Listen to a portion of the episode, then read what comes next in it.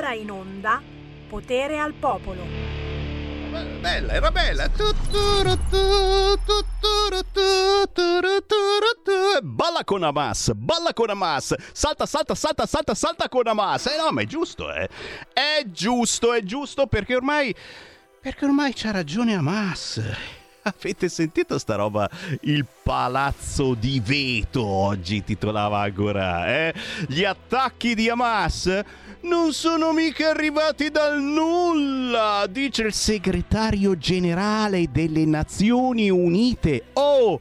Mica Sammy Varin, mica Federico DJ Borsari. Grazie Federico DJ Borsari, anche oggi Cos'è che c'è una scritta in arabo sulla felpa? No, per saperlo, no? Grazie anche ad Antonino Danna che ogni tanto eh, mi sostituisce, sono insostituibile, ma quando non ci sono qualcuno mi deve pur sostituire, allora ci provano a sostituirmi. Ecco, ecco, ecco, ce la fanno, ce la fanno. Sì! Balla con Hamas, salta con Hamas, sa- salta con Hamas. Eh, anche il segretario delle Nazioni Unite giustifica come Zaki, Zaki, Zaki. Ah, Zigo Zaki. Eh, oh, oh, pare che ormai siamo tutti quanti con Hamas, gli diamo soldi, soldi, soldi, soldi ad Hamas senza saperlo. Molti di voi dicono povero bambino palestino, aiuto bambino palestino, do i soldi, li ciapa su Hamas. E allora? E allora non gli diamo più un cazzo, così siamo sicuri che il bambino è si incacchia ancora di più mentre cresce, cresce, cresce e poi diventa un terrorista dormiente. Arriva qua da noi, silenziosamente, sul barcone noi chiaramente gli facciamo fare un bel ciclo importante di cultura, ricamare, sciare, sciare, giocare, gioca giù e poi e poi e poi quando riceve l'ordine da parte di Hamas decide di sparare, uccidere un po' di occidentali. La fai facile, Sammy Varin. No, no, no, è tutto così detto questa mattina da Giorgia Meloni. L'ha detto pure lei queste cose. Ah. Come finirà? Non lo so, non lo so, non lo so, so soltanto che anche oggi parleremo di questo, parleremo di voi, parleremo di territorio con Sammy Varini, potere al popolo, potere al territorio, parlando della Bergamasca, tra pochissimo andremo in montagna dove anche lì ci sono immigrati. Alle 13.30 ci faremo un balletto con Natalie Hartz, wow, The Sound Lovers, ve la ricordate? Tempi assurdi assurdi, avevo anche qualche capello. Alle 14 Focus Emilia Romagna con Andrea Liberani. Alle 14.30 arriva il vicepresidente di Commissione Sanità in Regione Lombardia, Roberto Anelli. Cosa volete di più? Un Montenegro? No, no, no, anche quello. Eh, eh, immigrati che arrivano dal fronte. No, no, no, no, no, non si passa. Andiamo con la canzone indipendente perché questa merita davvero. È Frankie High Energy con Mobrici, con Will Peyote. Ma chi cacchio sono questi? Non lo so, ma il pezzo è fortissimo. Si intitola Vermi.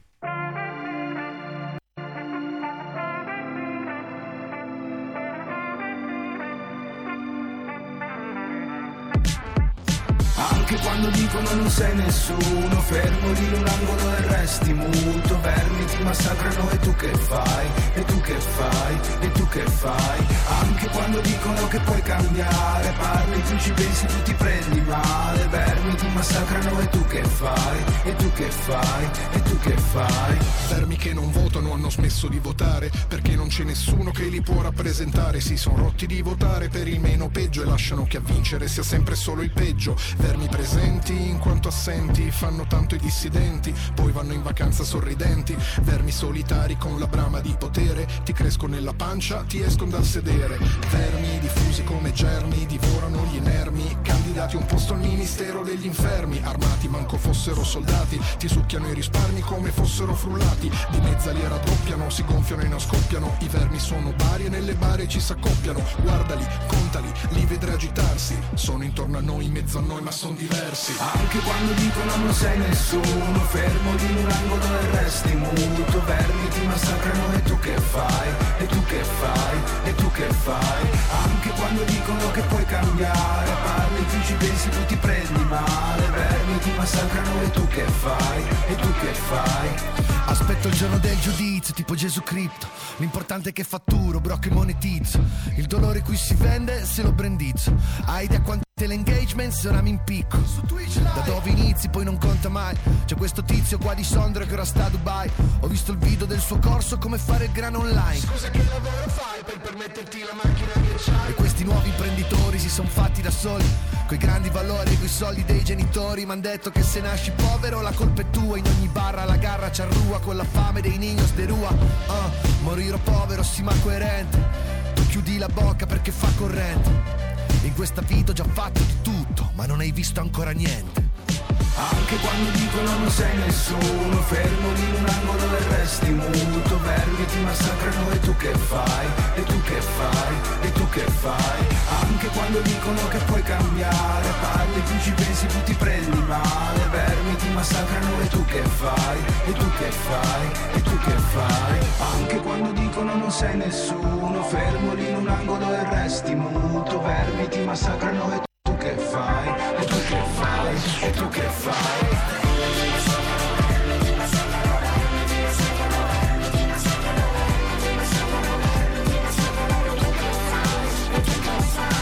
Anche quando dicono che puoi cambiare Parli, tu ci pensi, tu ti prendi male Vermi ti massacrano e tu che fai? E tu che fai? E tu che fai? Oh, a me piace sto pezzo e poi chiaro, Frankie High Energy è ricorda, ricorda quel famosissimo pezzo di un po' di anni fa.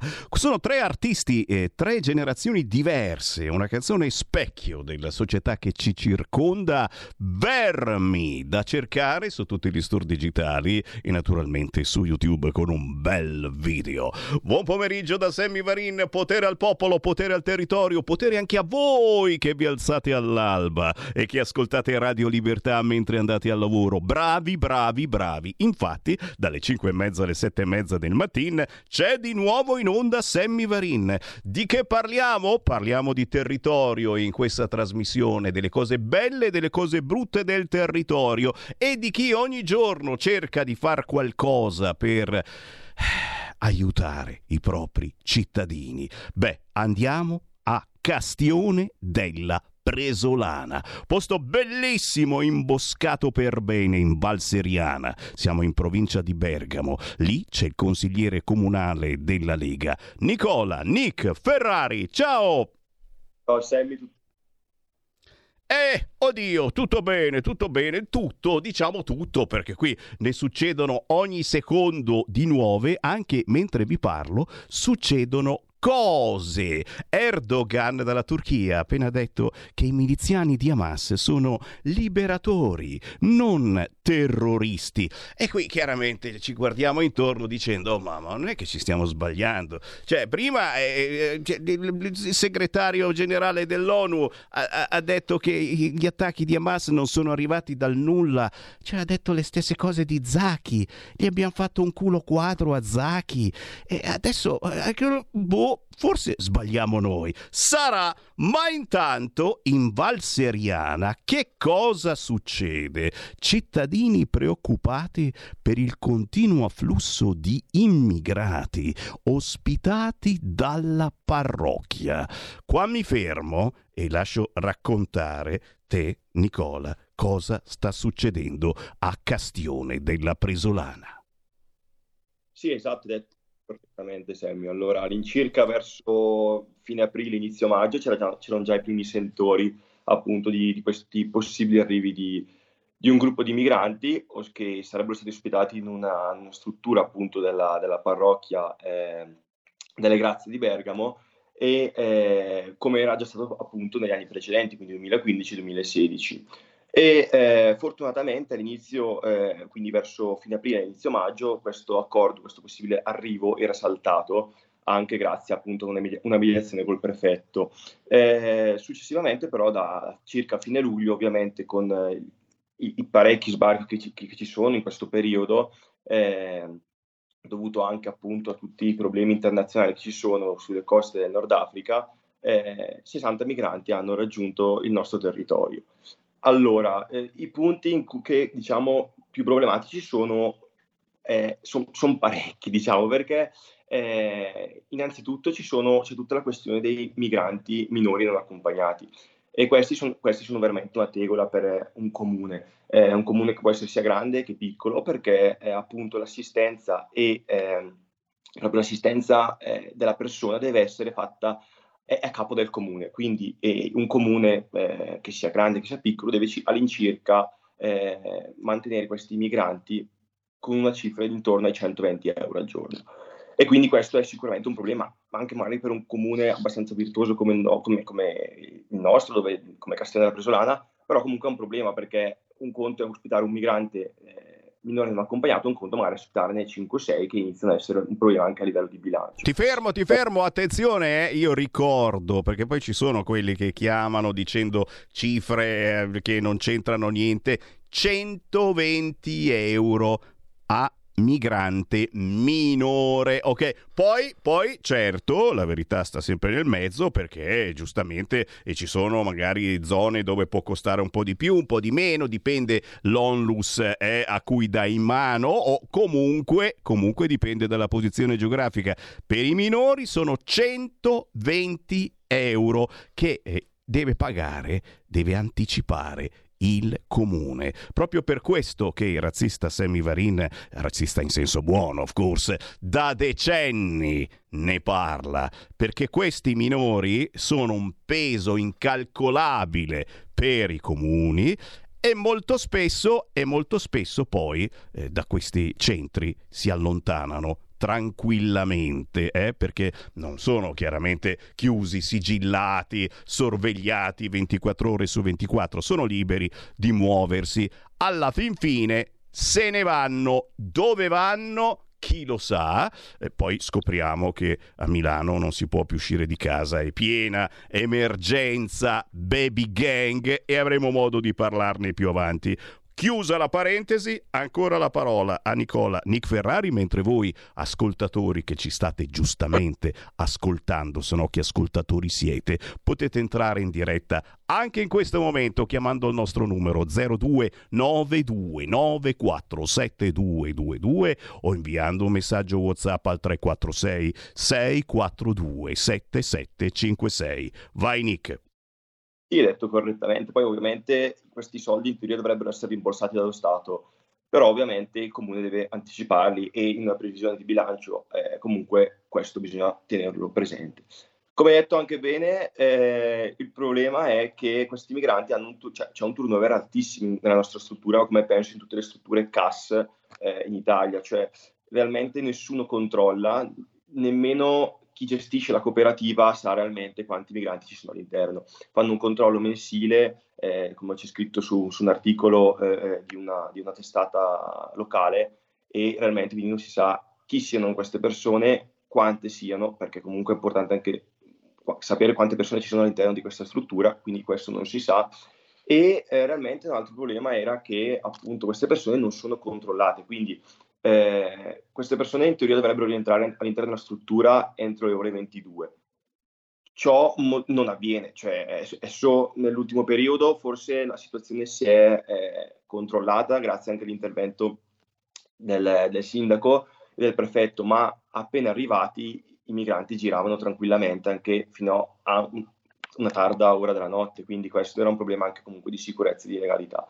Successivamente un, un, problema reale è il fatto di fare accoglienza a distanza. Cioè, siamo tutti capaci, siamo tutti bravi di dire ospitiamo, ma dove, come e in che modo lo facciamo? Cioè, ospitare è dire accolgo a casa mia, apro le porte di casa mia, però lo faccio in casa mia, non facendo accoglienza a distanza. Quindi me, mandando 60 migranti in una comunità di 3.500 persone, non controllandole, è uscita un, un'inchiesta giornalistica di un, comune, di, di, una, di un giornale locale che dice letteralmente che eh, si dorme su materassi di fortuna e si mangia poco a pranzo, poco a cena. Quindi è realmente questo il modo di fare integrazione oppure stiamo sbagliando qualcosa? Oppure si sbaglia qualcosa? Perché ricordiamo che eh, realmente non si può fare integrazione così, perché queste persone si isolano, si, si creano dei ghetti e poi succede come magari può essere successo a Bruxelles, a Parigi e altre situazioni del genere, quindi non sono assolutamente piacevoli.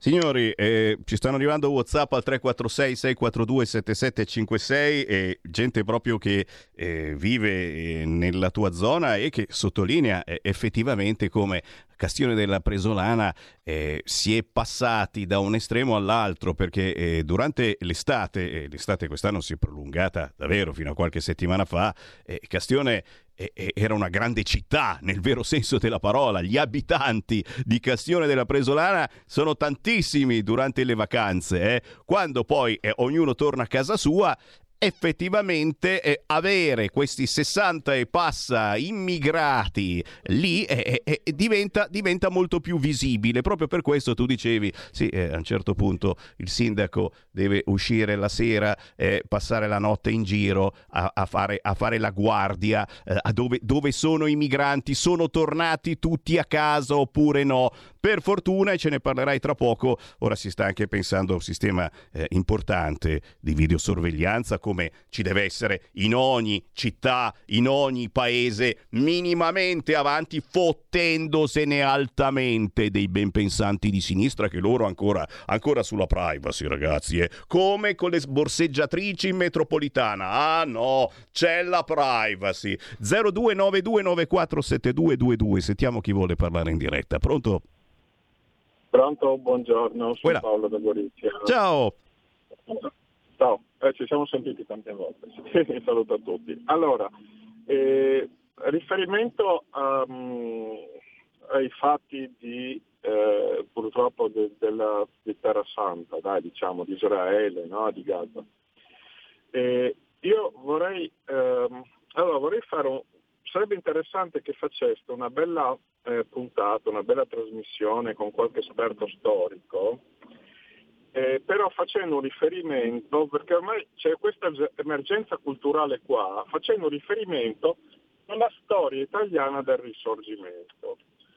Perché anche noi italiani abbiamo avuto la nostra storia di liberazione, ma non andavamo in giro a sgozzare i bambini, a metterci le bombe in bocca, a ammazzare gli anziani indifesi. C'è una profonda differenza tra chi vuole la libertà del proprio popolo e chi vuole invece ammazzare tout court chiunque abbia due gambe e due braccia. C'è un'urgenza culturale di fare delle distinzioni profonde dal punto di vista storico e anche, se vogliamo, eh, politico, no? Eh, non so se mi state sentendo ancora perché non no? sento più niente. ecco, e io credo che ci sia questa emergenza culturale qua, perché non possiamo sentire Erdogan, Gutierrez sparare simili castronate in faccia al mondo dimostrando davvero mancanza di cultura. Sembra di parlare con dei bambini che non sanno la differenza delle cose. Adesso lascio a voi il commento e scusate il disturbo. Ok, ma ok, hai fatto benissimo e sai, eh, Gutierrez eh, sembra abbia pestato una caccona eh, con queste sue parole, probabilmente alla fine chi mi sta guardando in radiovisione è che, che cenno sto facendo adesso? Il cenno di paura. FIFA, FIFA, eh, che non sono quelli che giocano al pallone, no, FIFA, FIFA.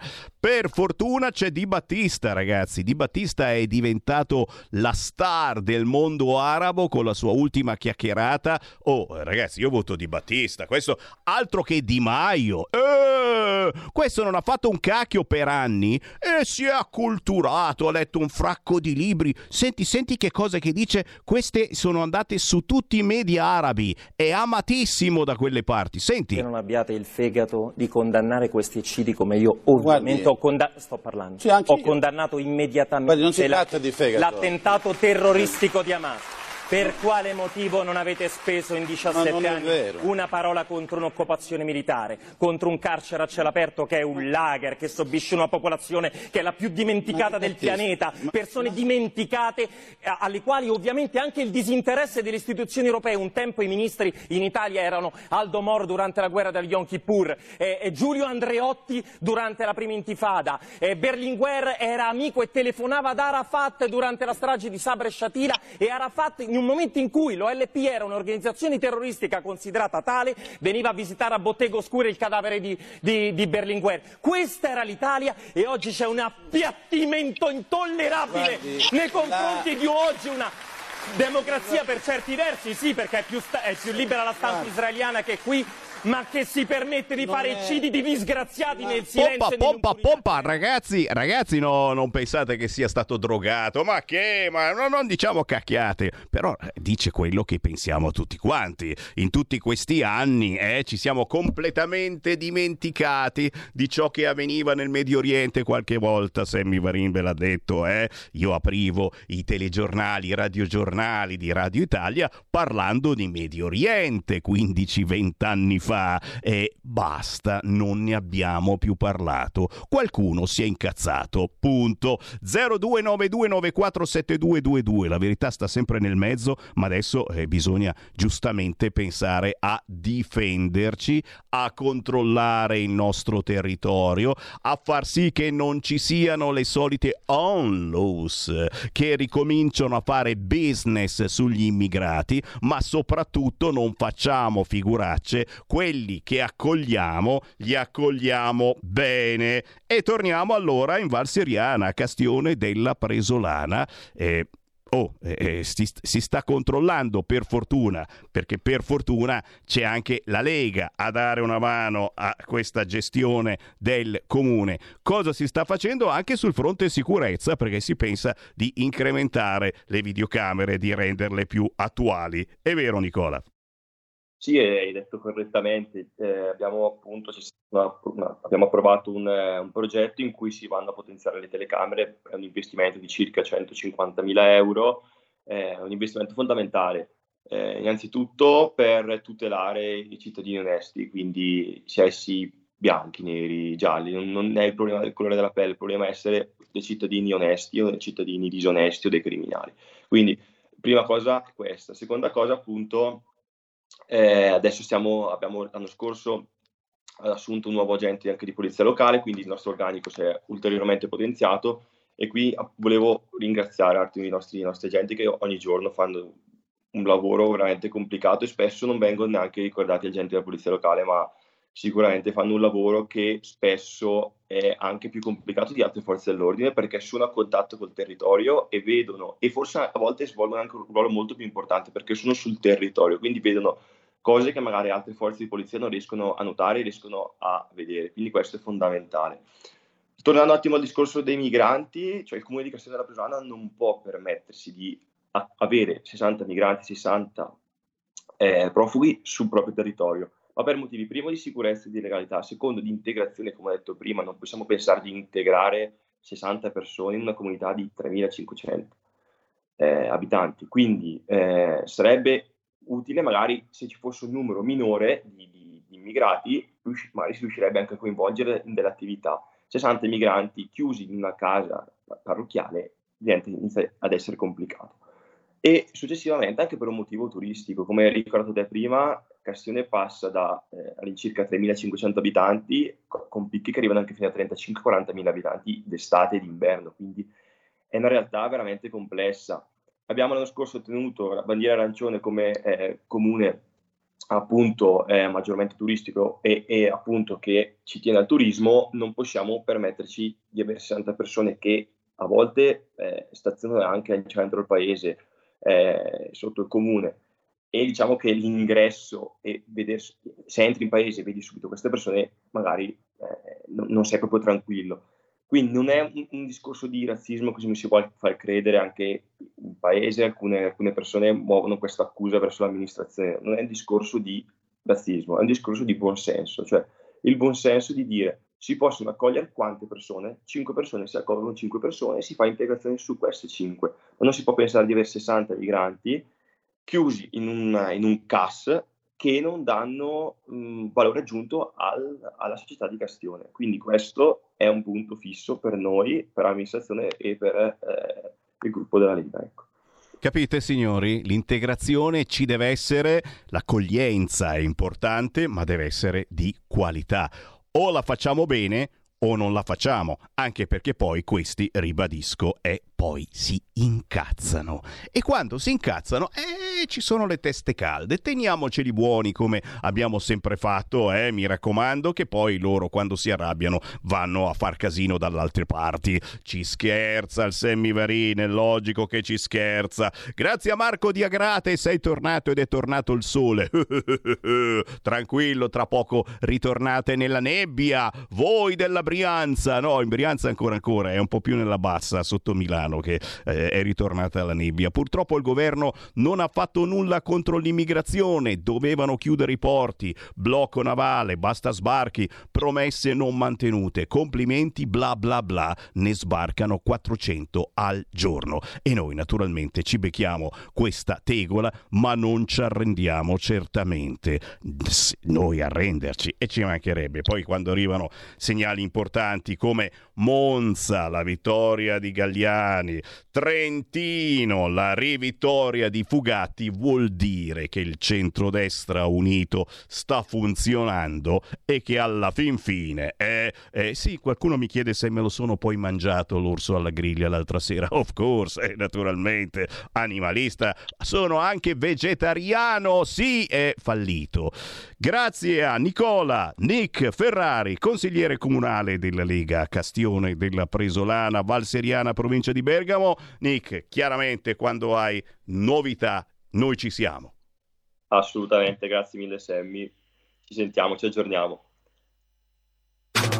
Stai ascoltando Radio Libertà. La tua voce libera, senza filtri né censura. La tua radio. Stai ascoltando Radio Libertà. La tua voce libera senza filtri né censure, la tua radio.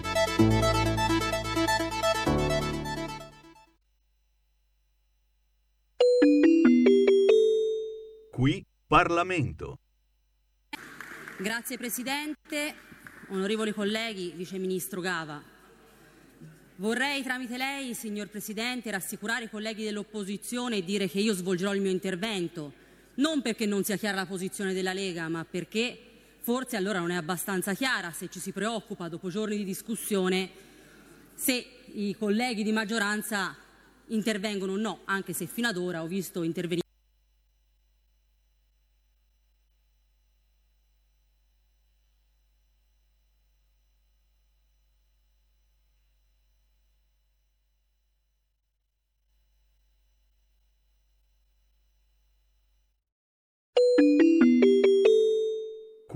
Parlamento.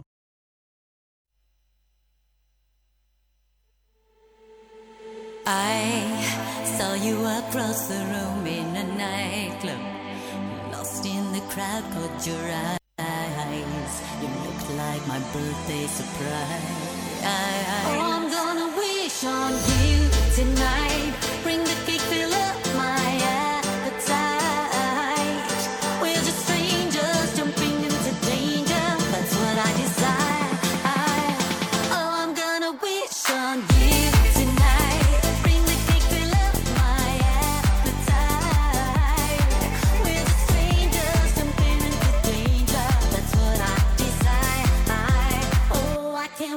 is the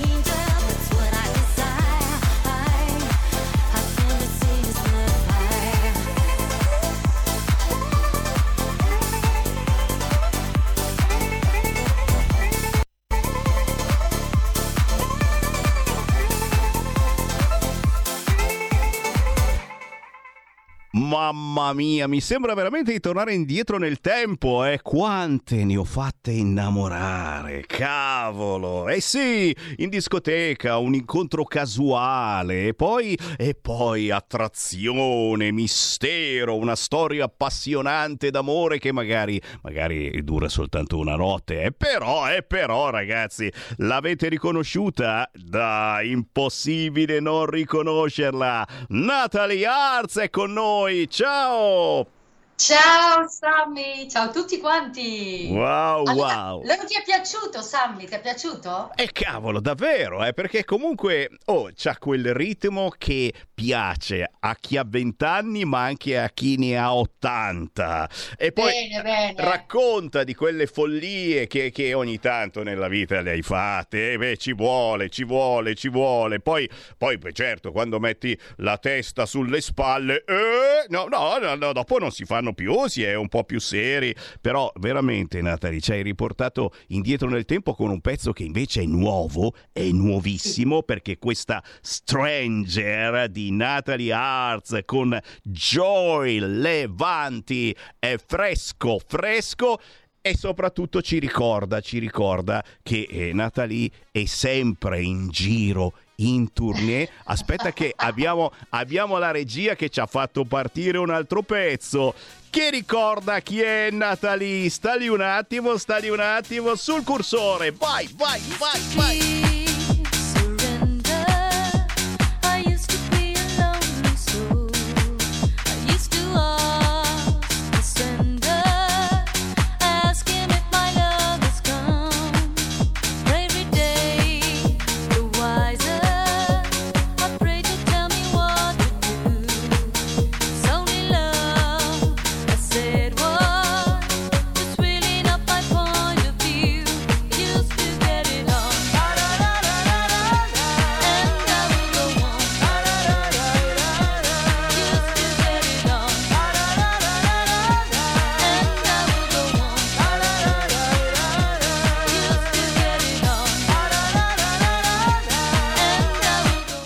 Lacrimuccia, eh, la lacrimuccia che scende, ma, ma che, che poi questo, questo è quando, quando militavi nei The Sound Lovers, fine anni 90, non è passato, non è passato perché è ancora presente. Tu con questa musica fai ballare ancora mezzo mondo. Se fate un giro, cercate Natalie Arts con due A, mi raccomando, sui social. Bravo. C'è questa, Ecco. questa è Fronte Mare Live di Rimini, Symbol Club di San Marino, Eva Discoteca di Ivrea. Il 31 ottobre, guarda un po', sarai al Belvedere di Tricesimo, Udine.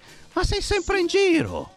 Sì, meno male. Vuol dire che eh, siamo ancora attuali, no? È bellissimo perché negli ultimi anni, diciamo anche post-Covid, ancora di più di prima, abbiamo tutti questi format, questi festival, queste piazze, questi grandi eventi anche all'estero e sono proprio ancora molto molto amati eh, gli anni 90, proprio bello. Ah, fa piacere, fa piacere, soprattutto capisci che, eh, che la gente ha voglia di divertirsi ascoltando un Vero. po' tutti i ritmi, non soltanto quelli attuali, ma anche quello, e quelli di 10, 20, anche più anni fa, eh, perché ci si Vero. adatta e si pensa ai ricordi e ragazzi di ricordi ognuno di noi ne ha legati a una canzone e come se ne abbiamo.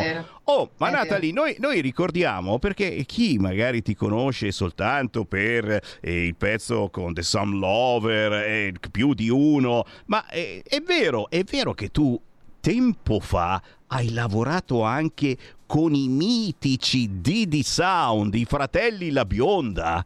Ah, erano i primi, cioè io sono arrivata nel 91 proprio per lavorare con Carmelo, soprattutto per le produzioni, per delle creatività nostre.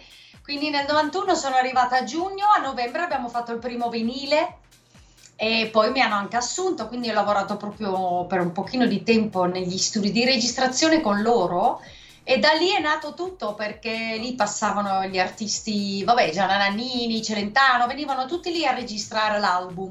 E da lì un po' di cori di qua di là, il mio primo festival bar con Gianna Nannini nel 93, eh, facevo la corrista con i Right Set Fret tramite dischi ricordi, sono tutti contatti nati là e eh, anche per il fatto che lì all'oggi facevano i vinili, no? la stampa, la preparazione della galvanica.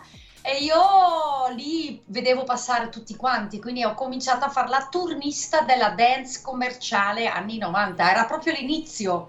Brava. Quindi ho cominciato a fare i primi dischi dance anche, anche se venivo dal mondo eh, rock, funky blues, ho fatto la civica di jazz, per Guarda. cui tutti i generi dove- diversi, li ho mischiati tutti, insomma. Guarda, sono cose bellissime. Io lo dico sempre agli artisti, a volte anche giovanissimi che ospito qui su Radio Libertà. È bellissimo soltanto eh, lavorare per la musica. Poi, chiaro, eh, fai carriera, diventi famosa, The Sound Lover, Natalie Arts, eh, Surrender e altri pezzi. oh, ma soltanto lavorare Sì. intorno alla musica, È turnista, e è tecnico.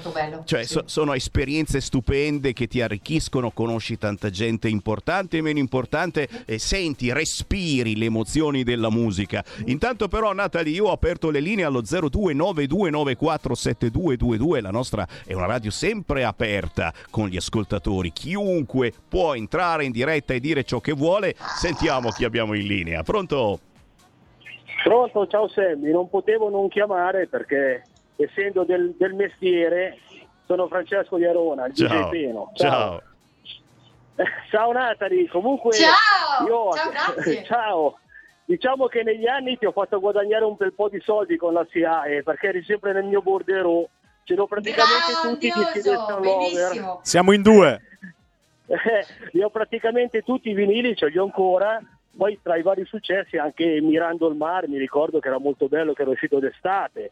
Poi insomma il Lover. Lei mi piace praticamente nella copertina, quella di Living in Your S, giusto? Che c'è sul colbacco russo, se non sbaglio, giusto? La copertina? Sì, sì. Allora, te lo faccio vedere perché ce l'ho, dovrei averne uno qua segnato, firmato da mia figlia che scrive Ti amo mamma, però era questa foto qua. Te lo ricordi, vero? spero, spero che prima o poi ci vediamo di persona così almeno ti porto lì tutti i vinili che me li autografi, li Assolutamente lì. sì, oh sì sì, si fa, si fa. Stupenda, Eh, eh, la, la magari- stiamo facendo girare anche noi in radiovisione, eh, la foto col colbacco, eh, eh, veramente sono, sono ricordi pazzeschi, ma soprattutto eh, ci hai fatto ballare. E chi ha fatto il DJ, giustamente fa il DJ come il nostro ascoltatore, perché? Perché si trasmetteva il pezzo dei Some Lover, poi lo chiediamo anche a Federico DJ Borsari che è proprio quello che in questo momento è in regia qui a Radio Libertà, perché mandare in onda i Sound Lover? Perché? Beh, prettamente perché eh, all'epoca era diciamo il discorso commerciale, erano quelli più pompati come canzoni erano i riempipista. Infatti quando mettevi eh, le loro canzoni era sempre che tu avevi sempre la pista piena e poi dopo andavi avanti anche con tutta la selezione. Cioè, capisci Natalie, veramente- quando, quando la, la pista era un po' vuota, che dici, oh cazzo, adesso bisogna... Eh, mandavano in onda la tua canzone, ancora oggi è così. Io, io- io gli picchiavo dentro Surrender, con Surrender in un attimo riempivo la pista. Succede bei ancora tempi, all'estero, ancora- è incredibile. Ah, erano bei tempi che ancora le discoteche, pu- purtroppo qua nella mia zona non ce ne sono più. Parlo per Arona, Arona aveva, che è una città di 15.000 abitanti, aveva sette locali. Magari uno lo dovrebbe conoscere che era il Mirage, era il più Sì. famoso che ormai è chiuso da, da una ventina d'anni perché ogni tanto venivano sempre gli ospiti la domenica pomeriggio quelli a rotazione delle varie etichette, i più, i più conosciuti, sono venuti Denarov, era- veniva Fargetta, Molella, Prezioso, eh, cioè, eh, c'era sempre bello, però erano altri tempi, purtroppo ho paura che non torneranno più, però riproponendo ancora questi pezzi eh, anni 90, ma anche questo qua che tu eh, ho appena sentito, sono, sono cose che fanno divertire e fanno ballare, quindi si riempie sempre la pista. Quando poi uno fa della bella musica, eh, tu metti su anche su render adesso, eh, te lo ballano anche quelli che hanno 20 anni, perché proprio ti coinvolge. So, giusto? Poi ha, ha compiuto quest'anno 25 anni e chiaramente anche grazie al pagante che aveva fatto il remake al nostro ventesimo compleanno, proprio il giorno del ventesimo compleanno lo hanno potuto far uscire, quindi adesso io magari a volte faccio ostriche e champagne e loro bene giù la valanga, però Eh. possono sempre fare anche il coro, quindi io faccio due versioni e, e lo sanno anche i giovani, è proprio vero. Ciao Va bene, carissimo. allora io vi, vi saluto, grazie Semi dello spazio, ciao Natali e mi raccomando continua a produrre, continua a far ballare e divertire la gente che ce n'è bisogno. Ciao, Va buona bene, giornata, ciao sarà ciao. fatto. Ciao caro, ciao, un fracco di cuoricini, eh, gente che vuole sapere dove ti trova, dove ti può seguire e adesso, adesso ve lo diciamo perché Natalie Arts con due A mi raccomando. Ma, ma- ma no, perché qualcuno mai si chiede, no? Ma magari ma di, di- di dov'è Bresciana, delle valli? No, no, ricordiamolo da dove arrivi tu. Sono proprio una vera olandesina. Olanda, da noi arts vorrebbe dire, sarebbe tipo l'aggettivo della terra. Quindi padri della terra. Da noi arts viene usato così, è proprio della terra. Ma è stupendo, è stupendo. Noi che amiamo il territorio, difendiamo il territorio, commentiamo ogni giorno il territorio, dovremmo avere ogni giorno in diretta Natalie Hartz con il pezzo Surrender, ma non soltanto perché ragazzi qua ce n'è da trasmettere e anzi me li stanno richiedendo. Oh, ma non avete niente da fare, People, Runaway. E non possiamo, eh, bravo, scusa. quelli sono i primi, bravi, bravi. no, non bravi, possiamo. perché, eh, si fermano tutti su Surrender come se fosse il primo singolo, che in realtà nel 98 Surrender uscì, che era già il quarto singolo e avevamo già alle spalle un album intero con la Polygram nel mondo. Quindi sì, sì, è- per me People è il mio preferito. Il secondo singolo è il, è il preferito in assoluto. Grande, grande, grande. Senti, allora, chi ha voglia di dimenticare per eh, qualche ora la guerra in Medio Oriente, la guerra in Ucraina, le sfighe che succedono a tutti noi, dove ti può seguire? Utilizzando i social, naturalmente, che se utilizzati bene eh, servono anche, ma soprattutto in tantissimi eventi dove c'è ancora bella musica che gira e dove si può ballare. Dove ti troviamo, Natalie? Allora, su Instagram io rispondo anche ai messaggi, eh, sarebbe Natalie Arze, come avete visto scritto prima, quindi con due A, Natalie Arze, eh, anche su Facebook Natalie Arze from the Sound Lovers. Dovreste cioè, trovarmi, io metto lì tutte le serate che avrò in ballo e, infatti il 31 ottobre, ma insieme a Kim Lucas e John Biancale, la voce di Billy Moore, saremo lì a 90 is Magic, quindi è già una bella serata, un po' lontanino per chi non abita in zona, però è una serata veramente bellissima, un raduno vero e proprio. E mm, questo weekend sono invece in Sicilia, ma è un evento privato, quindi se anche sono con Neija, Melody, Kim Lucas, Eh, è difficile purtroppo raggiungerci, non vi possiamo invitare, ma eh, speriamo prestissimo, dai. Ragazzi, oh, eh, quanta invidia perché ci fai tornare indietro nel tempo anche quando il sottoscritto Sammy Varin faceva serate in discoteca. Adesso te l'ho detto, a un certo punto uno, dai, poi c'hai i ragazzi a casa, non si può sempre essere in giro, ma per fortuna c'è Natalie che si porta dietro magari la famiglia, la fa ballare pure quella. Sì, eh, spesso, vai. spesso. eh. Infatti adesso sono andata anche in Brasile, mentre in passato, quando mia figlia adesso ha quasi 15 anni, il fatto è che chiaramente prima mi chiedevano il Perù, l'Argentina, il Brasile, eh, Lima, io no- non potevo andarci perché è giusto che eh, io ero a casa, non potevo lasciare a casa la casa vuota, ecco, non era proprio il caso. Ultimamente sto accettando più serate, ma perché diciamo che la famiglia me lo permette, è più semplice, però eh, cerco sempre di non stare via troppo tempo da casa, quindi io ti capisco bene, non è sempre facile. Ah, e to- se posso mi porto la famiglia dietro. Certo, toccata e fuga e, e poi, e poi magari, magari un pezzo insieme a tua figlia in futuro. E dai, dai, No, dai, lei, dai. lei in realtà sta già ballando con me sui palchi, per cui è una Eh, ballerina allora. hip hop, diciamo, e la scuola, l'accademia gli ha fatto le coreografie, quindi effettivamente da gennaio, anzi dal capodanno, è sul palco con me, con una sua amica e fanno loro le coreografie. Sì. Signori, possiamo soltanto essere contenti di questa cosa Sì, perché sì, sì, anch'io sono contenta. c'è una guarda. bella atmosfera di divertimento con Natalie Arts, il pezzo nuovo Stranger che trovate su tutti gli store digitali e naturalmente su YouTube. Con Joy Levanti, ma soprattutto Natalie, quando passi da Milano, ricordati che c'è una radio che si chiama Radio Libertà. Libertà, Ti ospitiamo volentierissimo, ok? Va benissimo, grazie mille Sammy, grazie. Buona grazie a tutti musica. a casa, speriamo di vederci presto. Prestissimo! Ciao Natalie, ciao! Baci a tutti.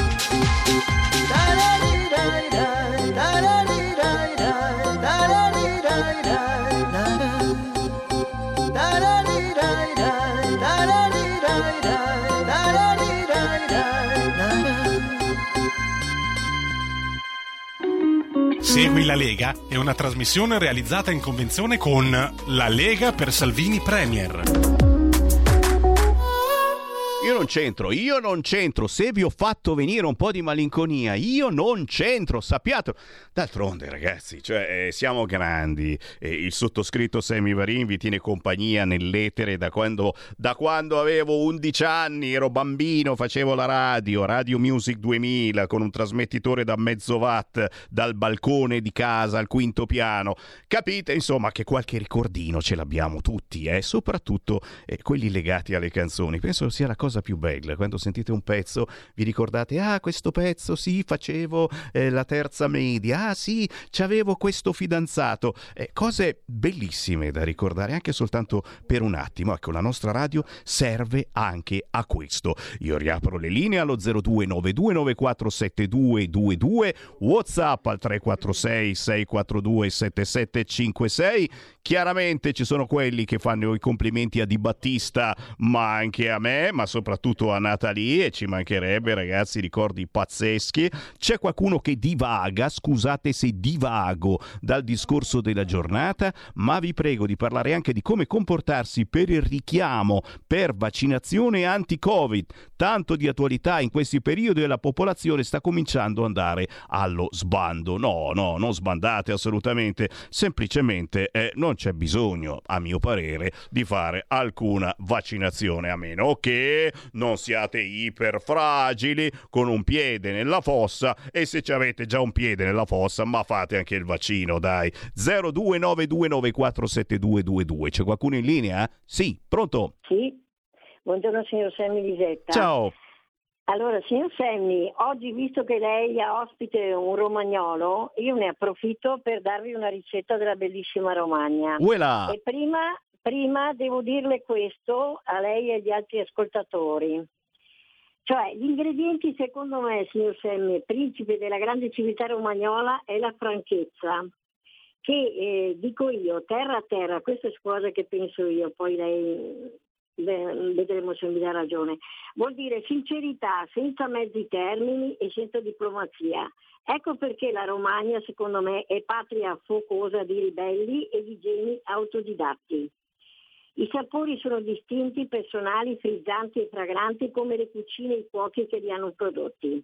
La pazienza, signor Semmi, qui non ha limiti, anzi, e quando scappa, secondo me sempre, allora sono frustate al cielo, imprecazioni benevole, purché tutto ritorni nella quiete domestica, nei pressi del fuoco arzillo che non si stanca di arrostire piade, friggere pesce e cucinare dolci. Allora, la ricetta si chiama buricche e sono ravioli rotondi di pasta frolla con farcia di carne di pollo e cipolle. È un piatto, signor Semi, della cucina ebraica ferrarese. Visto che stiamo parlando tanto di, certo. degli ebrei, eh, mi è venuta in mente sta roba. Dunque, gli ingredienti sono per sei persone. Allora, eh, pasta sfogliata che ormai mi sembra si trova già pronta in commercio, non c'è bisogno di prepararla. Per il ripieno ci vogliono mm, grammi 350 di polpa di pollo e due cipolle tritate, 3 cucchiai di olio di oliva, un grammi 40 di pane grattugiato, mezzo bicchiere di brodo, due uova, sale e pepe di mulinello, sarebbe preferibile. Tritate assieme la carne di pollo con la cipolla, quindi rosolatela appena in padella con pochissimo olio, sale e pepe. Dopo pochi minuti calate il pan grattato, precedentemente mh, mm, ammorbidito nel brodo, quindi le uova e lavorate con un cucchiaio di legno per amalgamare il composto. Ora riprendete la pasta, spianatela con un matterello, ma non troppo fine, tagliatene tanti dischetti, aiutandovi con il nappo tondo, io lo chiamo così, è il nappo tondo, larghi circa 5-6 cm, al centro dei quali ponete un mucchiettino di composto, ripiegate la pasta, saldate nei bordi, quindi passate le buricche in forno, allineate sopra la placca e doratele. Servitele calde. E buon appetito aggiungo io. Vi saluto tutti e due, compreso il regista. Grazie, arrivederci. Oh, grazie, grazie, grazie. E il problema è che, sai, uno dice la ricetta, non è che si può avere direttamente queste cose buone. No, perché star lì a farla, non c'ho tempo, non c'ho voglia, capisci? È una cosa... 0292947222, chi vuole entrare in diretta con Sammy Varini in questo momento lo può fare, certo Segui la Lega, gli appuntamenti da non scordare targati Lega, fammi ricordare questo. E eh beh, questo sabato 28 ottobre, per chi vive a Milano, un presidio di piazza contro l'aumento di area C a 7,50 euro che parte il 30 di ottobre.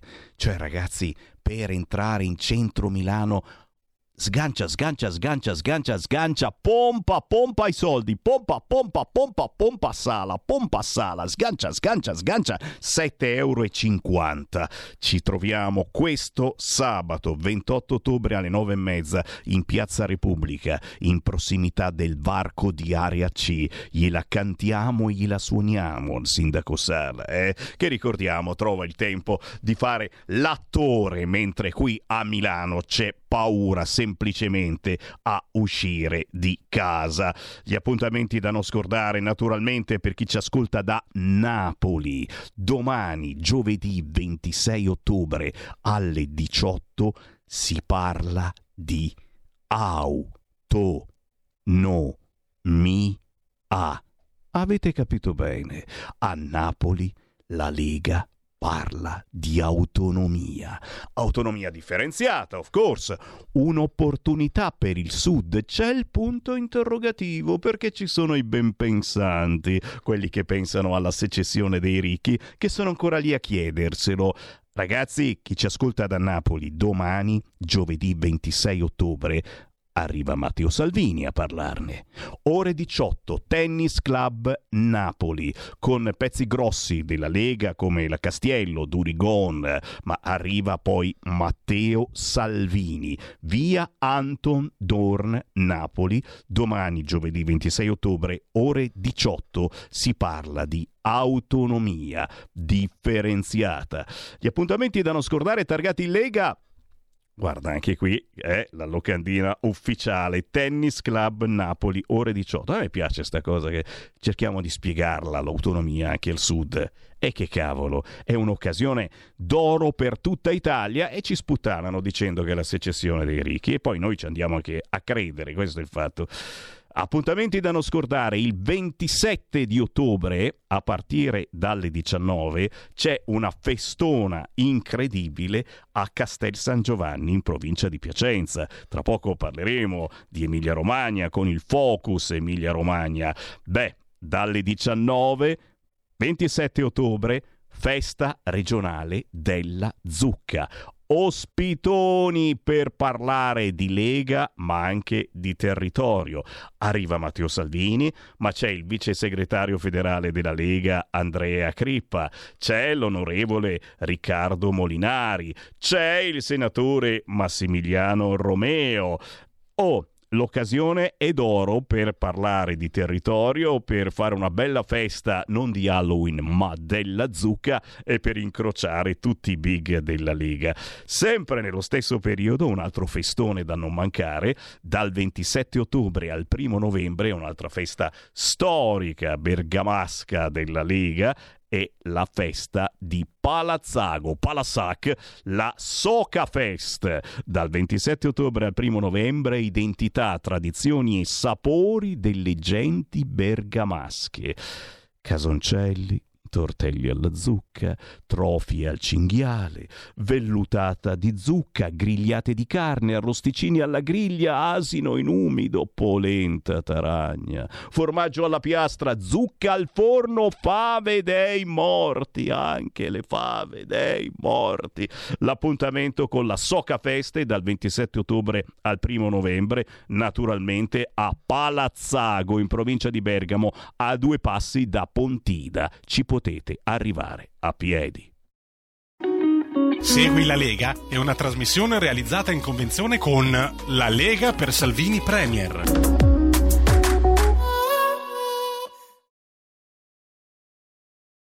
Da oggi finisce il periodo di trasmissioni sperimentali a colori e inizia quello delle trasmissioni regolari, come deciso dal Ministero delle Poste e Telecomunicazioni. Cambia il giorno, cambia l'orario per la nostra Gabriella Monti con Mi ritorni in mente ogni mercoledì dalle ore 15 solo su Radio Libertà. Bacini, bacetti, baciotti. Buonasera signorina, kiss me goodnight.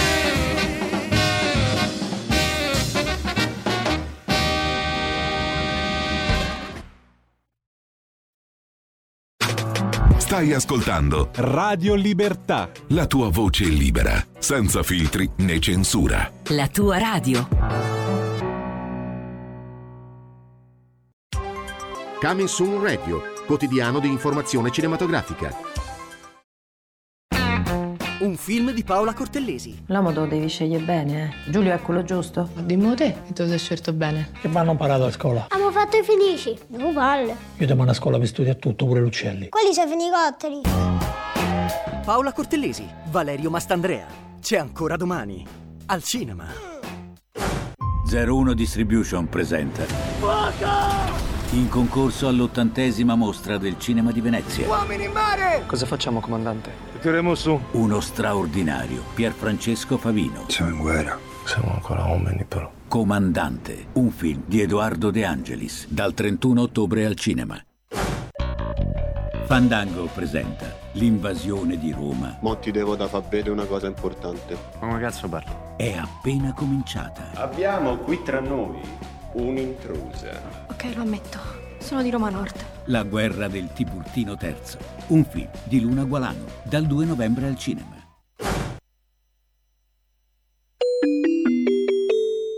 Qui Parlamento. questo disegno di legge ha l'obiettivo di mettere a terra una organica revisione del sistema degli incentivi delle imprese nell'ottica di migliorarne l'organizzazione, semplificazione delle procedure e pianificazione e attuazione delle politiche di incentivazione. Io ringrazio il sottosegretario Bitonci, tutti i colleghi anche del Senato che hanno fatto un grandissimo lavoro apportando delle modifiche sostanziali, soprattutto con il contributo di tutti i partiti. Tant'è vero che vi è stata una condivisione trasversale nell'approvazione al Senato che mi auspico avvenga anche oggi.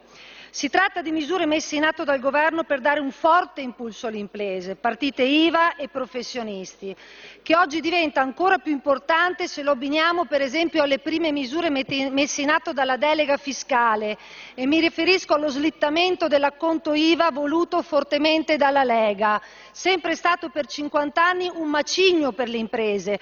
Pensate ora che sospiro possono avere le nostre partite IVA se abbiniamo anche il provvedimento di oggi.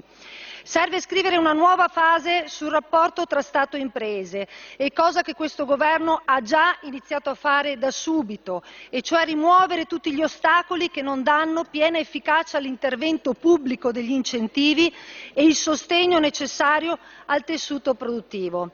Finalmente però siamo a un cambio passo. Agevolare il mondo degli incentivi significa affermare che il Governo vuole concretamente sostenere i nostri imprenditori.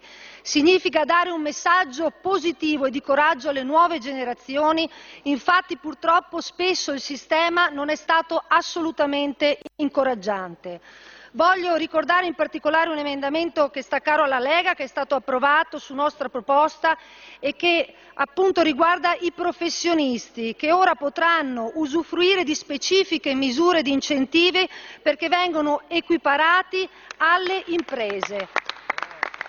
Mi dispiace aver sentito sia in Commissione che anche oggi eh, dai colleghi delle opposizioni delle forti critiche sul tema della sostenibilità, sulla parità di genere e molto altro, perché voglio ricordare, e chi ha letto il testo lo può assolutamente vedere, che molte di queste, di queste proposte sono già perfettamente inserite nel testo e mi riferisco proprio a emendamenti che sono stati approvati al Senato. Concludo, Presidente. Il provvedimento nasce dalla necessità di far uscire gli imprenditori e i professionisti da una sorta di giungla degli incentivi, un labirinto. Oggi le nostre imprese necessitano più che mai di essere competitive e lo Stato ha bisogno anche di più che mai di spendere al meglio le proprie risorse, avendo la certezza che generino un volano per l'intero Paese. Qui Parlamento.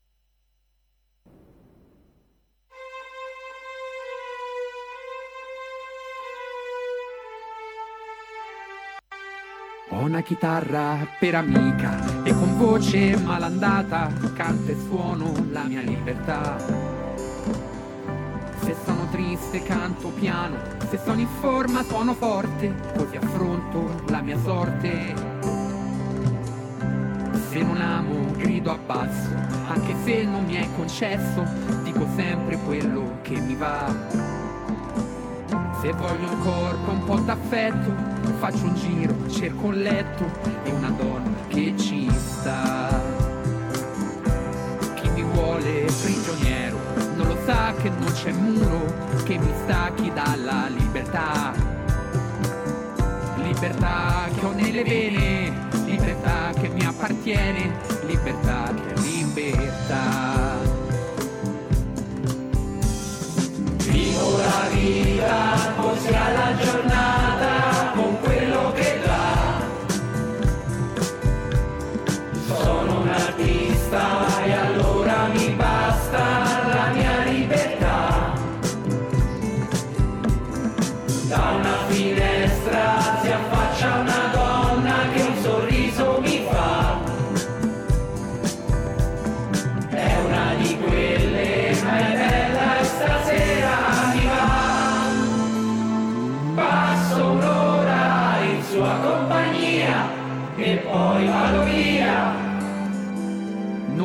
Fido di nessuno, sono rose e crisantemo, suona e canto la mia libertà. Se sono triste, suono piano, se sono in forma canto forte, così affronto la mia sorte. Una donna innamorata, anche quella più pulita, prima o poi le corna te le fa. Tanto vale andare avanti e trattare con i guanti solo cuesta libertad.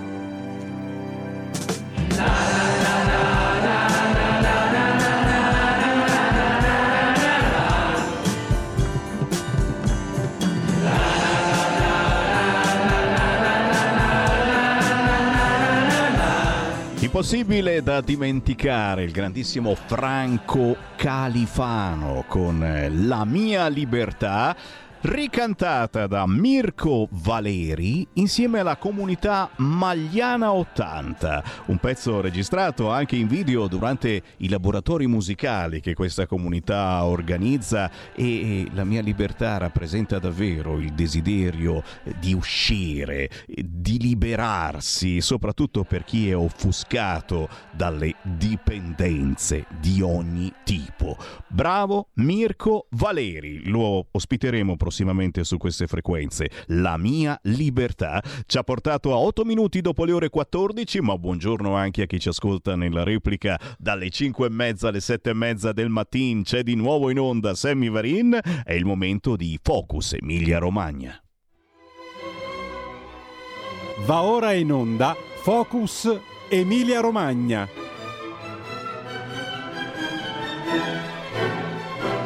Il quotidiano appuntamento con il territorio, con Sammy Varini in potere al popolo, ogni giorno un territorio diverso. Oggi l'Emilia Romagna con il consigliere regionale della Lega, Andrea Liberani. Ciao Andrea! Buongiorno, buongiorno a tutti. E allora, e allora, oh, naturalmente siete sempre benvenuti anche voi ascoltatori allo 0292947222 tramite WhatsApp al 346 642 7756. Certamente mi stanno arrivando WhatsApp eh, di tutti i tipi, soprattutto chiaramente riguardanti il Medio Oriente e, e la famosa frase del segretario generale delle Nazioni Unite: gli attacchi di Hamas non sono arrivati dal nulla e la pensa come Zacchi che dice come Zacchi aveva ragione Zacchi ma intanto, ma intanto Giulio ci ricorda eh, che eh, avvicinandosi eh, lentamente il periodo delle feste c'è già chi propone la festa per l'uguaglianza etnica. Ma eh, mi sembra una buona idea decisamente però al posto del Natale anche no eh? Questi vogliono sostituire il Natale con la festa per l'uguaglianza etnica. Naturalmente Hamas e gli is- islamisti tutti in coro dicono grazie, grazie. La Meloni questa mattina ha ricordato, attenzione, al trappolone degli scontri di civiltà. Eh, mamma mia, quante volte l'abbiamo evocato, eh? lo scontro di civiltà su queste frequenze. Eh, bisogna fare attenzione ormai a, cos- a come si parla. È vero, e se sbagli una riga ti saltano addosso e per il momento ti saltano addosso politicamente. Ma attenzione perché ce li abbiamo qua gli aspiranti terroristi dormienti.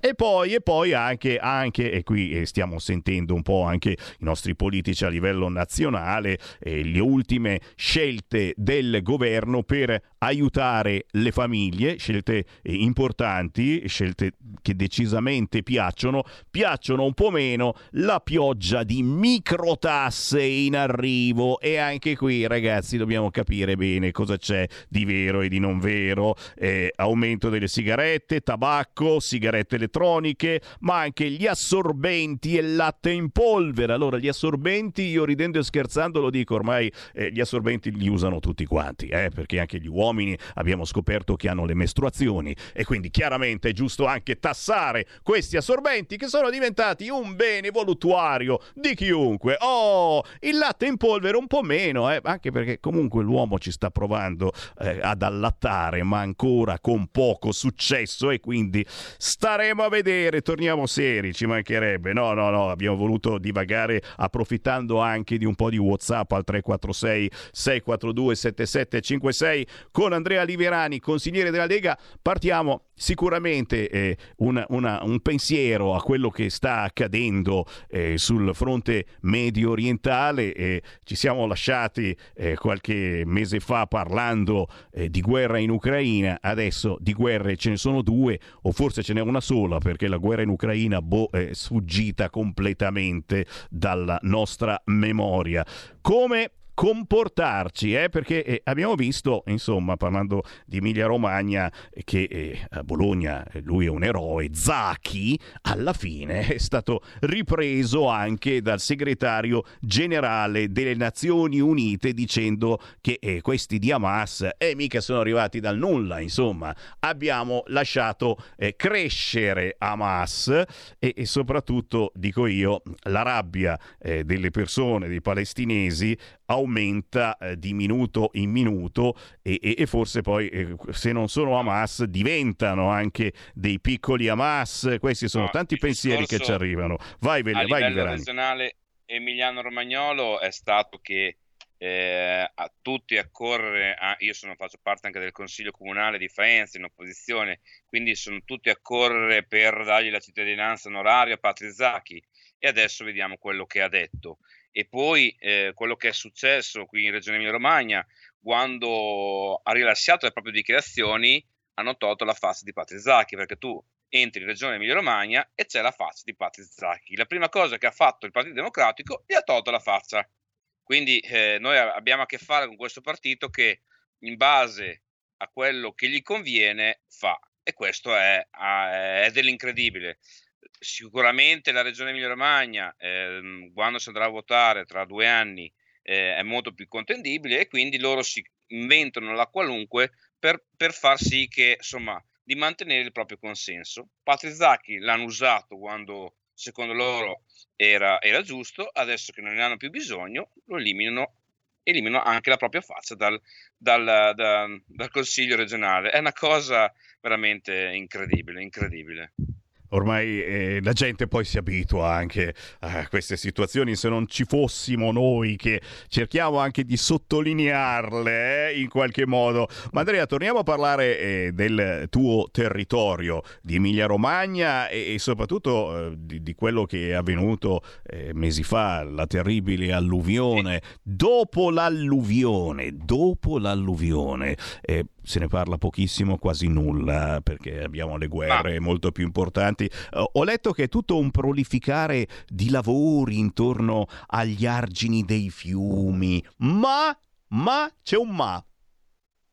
Ma diciamo che mm, già dal mio primo intervento, eh, quando è successo purtroppo l'alluvione che abbiamo subito in Romagna, soprattutto in Romagno e anche un po' in Emilia, eh, la prima cosa che ho detto era che eh, sì, aveva piovuto tanto, ma eh, purtroppo adesso che piove eh, meno e poco, eh, quando arriva, arriva. E quindi eh, io ho detto eh, semplicemente che dobbiamo essere pronti ad accogliere quando arriva tutta questa acqua.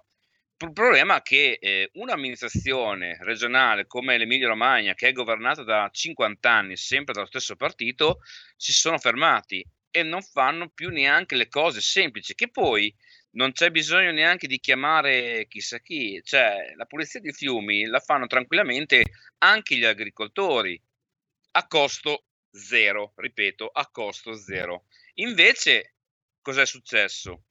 Eh, purtroppo eh, persone che che, che conosco, che hanno anche delle aziende private che erano disponibili, addirittura eh, erano d'accordo con il corpo forestale e avevano, aveva, fatto, aveva mandato una mail, una PEC, chiedendo prima dell'alluvione, attenzione, prima dell'alluvione, aveva richiesto di fare una pulizia, quindi entro la fine di marzo, e eh, la regione gli aveva risposto chiaramente telefonicamente dicendo ma adesso vediamo, valutiamo, tutto un insieme di cose, con il risultato che non gli hanno dato il via per fare insomma la pulizia dei fiumi, cioè l'unico cambio che è normale che aveva chiesto questa persona era che la legna che era dentro, dentro ai fiumi insomma, venisse venduta, ma è normale, cioè non c'è niente di, di, di, di, anormale, ecco, tutto qui.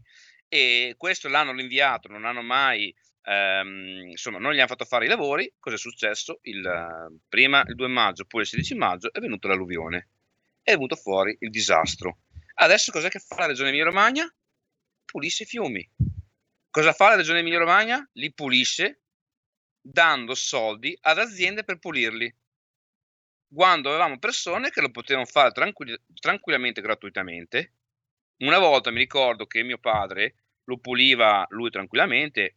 Allora c'erano negli anni, io parlo degli anni 70, 60, c'erano le, le famiglie contadine, avevano insomma le vacche e pulivano i fiumi. Eh, quello che c'era dentro il fieno eh, lo, eh, lo, usavano per dare da mangiare alle vacche e questo era una pulizia che avevi a costo zero. Adesso noi spendiamo miliardi di euro per fare lavori che potevano essere fatti gratis. Poi ci lamentiamo che non abbiamo i soldi e purtroppo il Partito Democratico attacca sempre pesantemente il governo dicendo che non fa niente, che, che sempre la solita cosa e si nascondono dietro un dito perché basta che uno viene a vedere quello che era il fiume prima dell'alluvione quello che è adesso è cambiato drasticamente. Quindi, quindi, quello che abbiamo sempre detto noi, che i fiumi vanno puliti, adesso lo stanno facendo. Prima non lo facevano. Non è colpa solo di, del, di quello, ma al 99% la colpa è di quello. Perché se io faccio un esempio, faccio sempre un semplice esempio, se in, autostra- in autostrada le autostrade sono libere, non ci sono eh, sono degli alberi in mezzo, perché le, le macchine devono scorrere. Stessa cosa l'acqua dentro un fiume, l'acqua deve scorrere, non deve avere de, delle, degli alberi in mezzo che bloccano l'attraversamento dell'acqua. Cioè non ci vuole, secondo me, un ambientalista di, di che, insomma, un ingegnere o, insomma, è una cosa molto semplice. Ragazzi, e queste sono, sono, cose che poi, ti ripeto, a livello nazionale... No, poi, scusa, poi dico anche questa cosa. Il problema è che adesso viene l'autunno. Quest'estate ha piovuto poco, adesso sta iniziando a piovere. Perché ricordiamoci che sono chilometri e chilometri di fiumi, non è che sono due chilometri.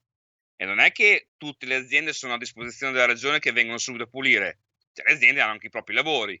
Quindi hanno dovuto chiamare aziende che chiaramente per venire hanno dovuto dargli dei soldi in più, perché diversamente non sarebbero venuti. Cioè, questo, è questo lo scandalo che noi, eh, cioè, nelle piccole cose ci perdiamo nella nostra regione. È una cosa incredibile, è una cosa incredibile. E dicevo, queste sono le notizie che purtroppo poi a livello nazionale non passano, capito? Invece sono anche delle lezioni eh, che, che, dovremmo imparare. E succede in Emilia-Romagna, ma può accadere anche in altre zone d'Italia e accade normalmente anche in altre zone d'Italia, ma non bisogna parlarne.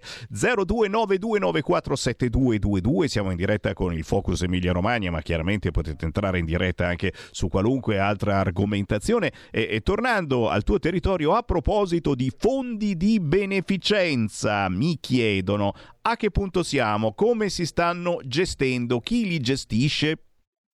Dunque, i fondi di beneficenza abbiamo fatto praticamente eh, un progetto di legge dove io ero relatore di opposizione, nat- naturalmente, anche perché eh, Faenza, la città dove vengo io, è, la città dove è stata più colpita e quindi ho seguito io eh, insomma, l'iter della legge.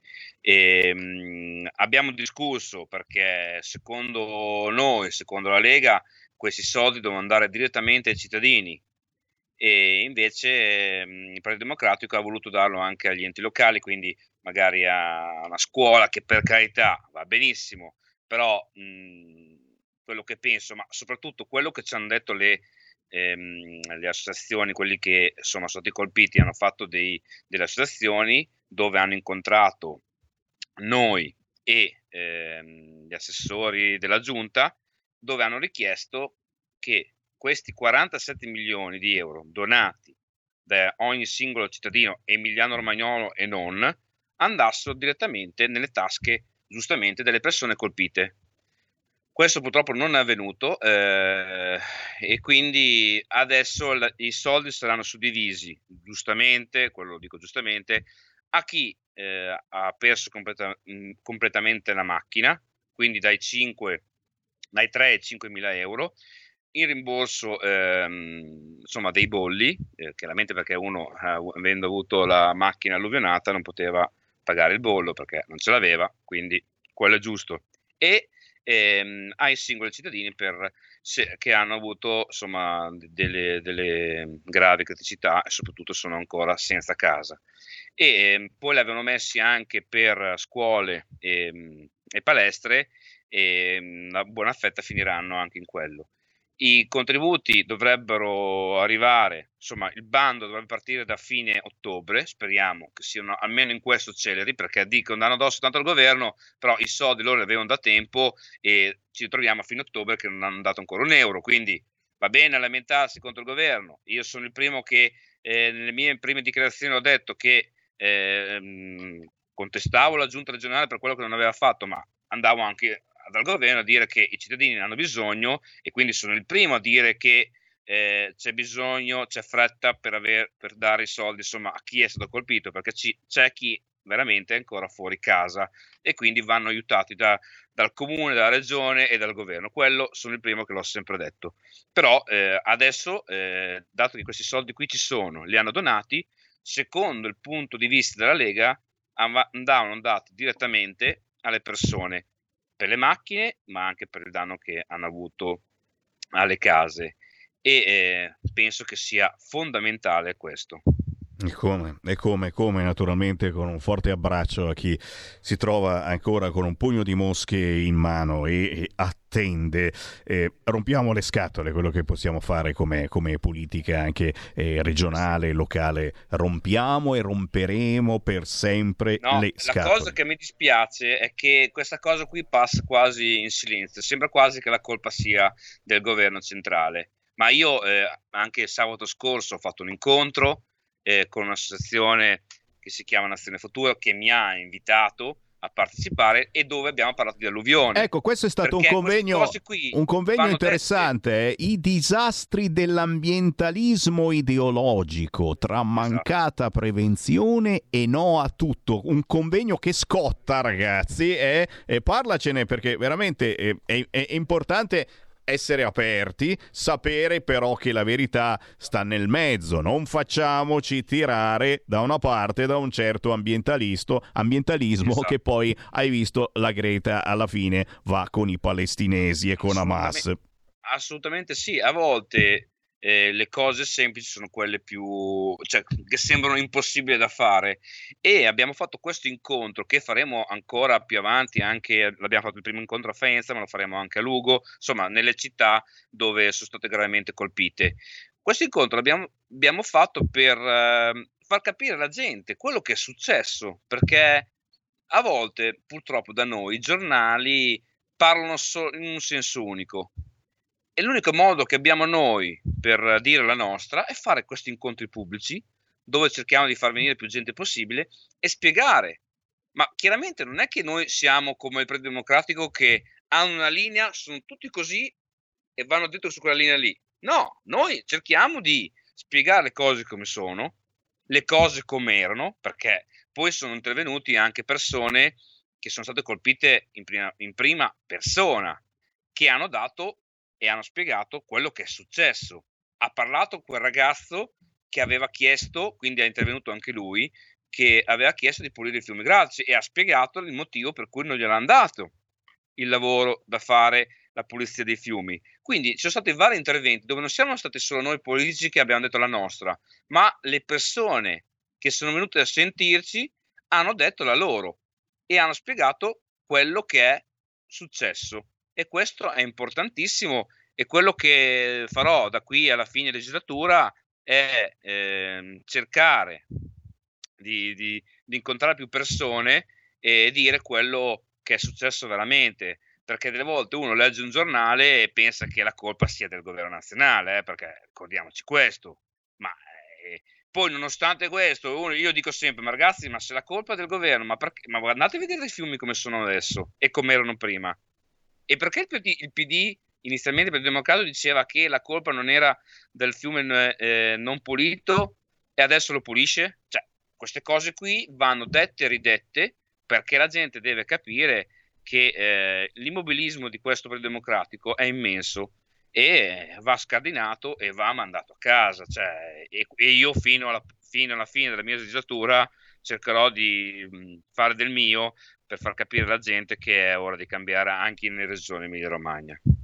Beh, ragazzi, ormai eh, si contano sulla punta di una mano le regioni in mano ancora al centro-sinistra, le regioni e anche eh, le grandi città eh, ancora in mano al centro-sinistra. Un motivo ci sarà, eh, si sta anche passando eh, la parola tra un paese e l'altro paese, una città e l'altra città, che il centrodestra è, è, è molto più attento ai bisogni dei cittadini, ma soprattutto abbiamo anche superato questo ostacolo che votare il centrodestra non significa perdere il lavoro, perché da alcune parti d'Italia c'era ancora questa domanda fino a qualche anno fa, eh, ma non è che dopo no, non trovo più lavoro, perdo il lavoro che ho se va su il Varin, centrodestra. Varin, da noi c'è ancora questa cosa qui, Ecco. attenzione, eh.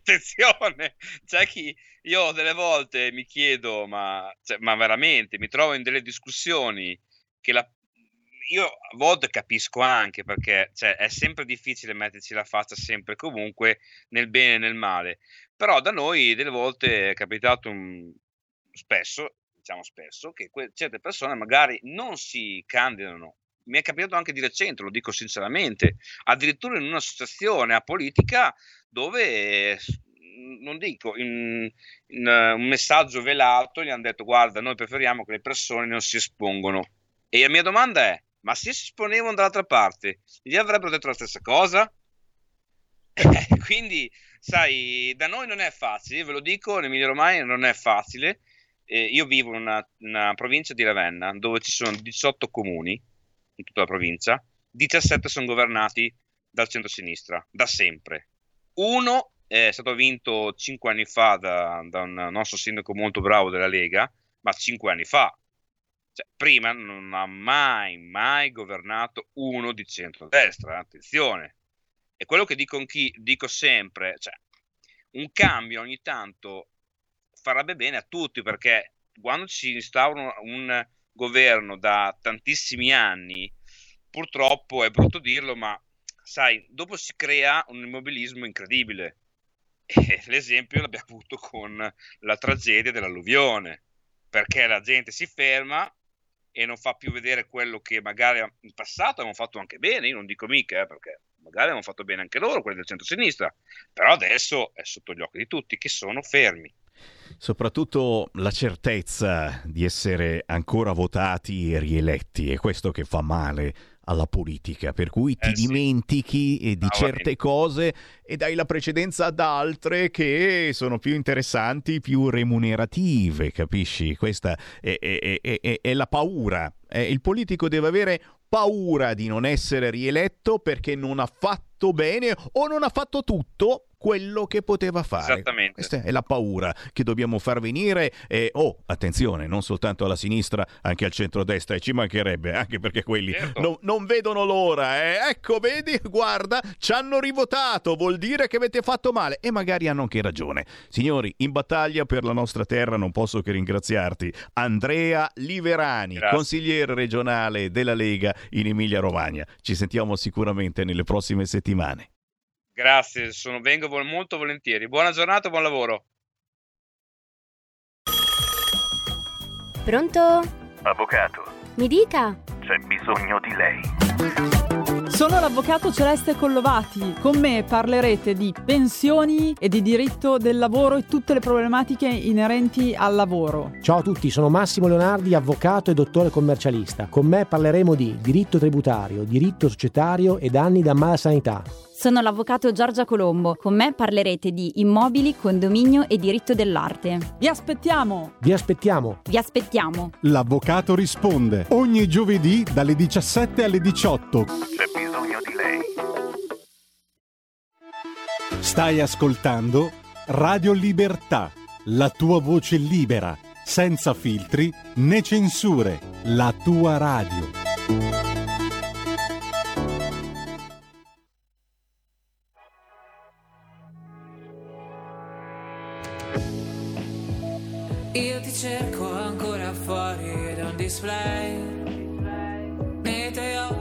C'è qualcosa di infallibile.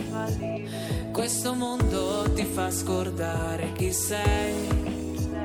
Più ti metti in mostra, più sembri invisibile.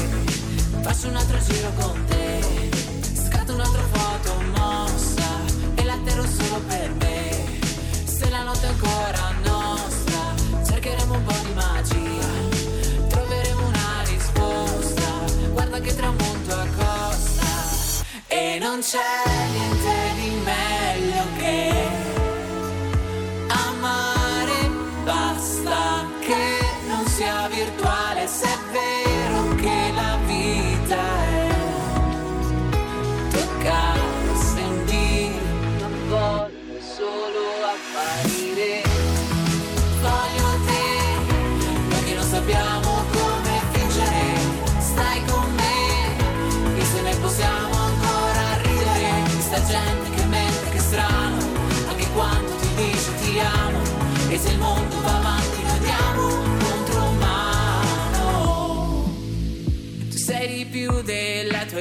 immagine in un monitor. E sai davvero quanto vale un sogno autentico. Anche imperfetto rimarrà per sempre unico. In un inferno che oggi vuole tutto identico. E non c'è niente di meglio che amare. Basta che non sia virtuale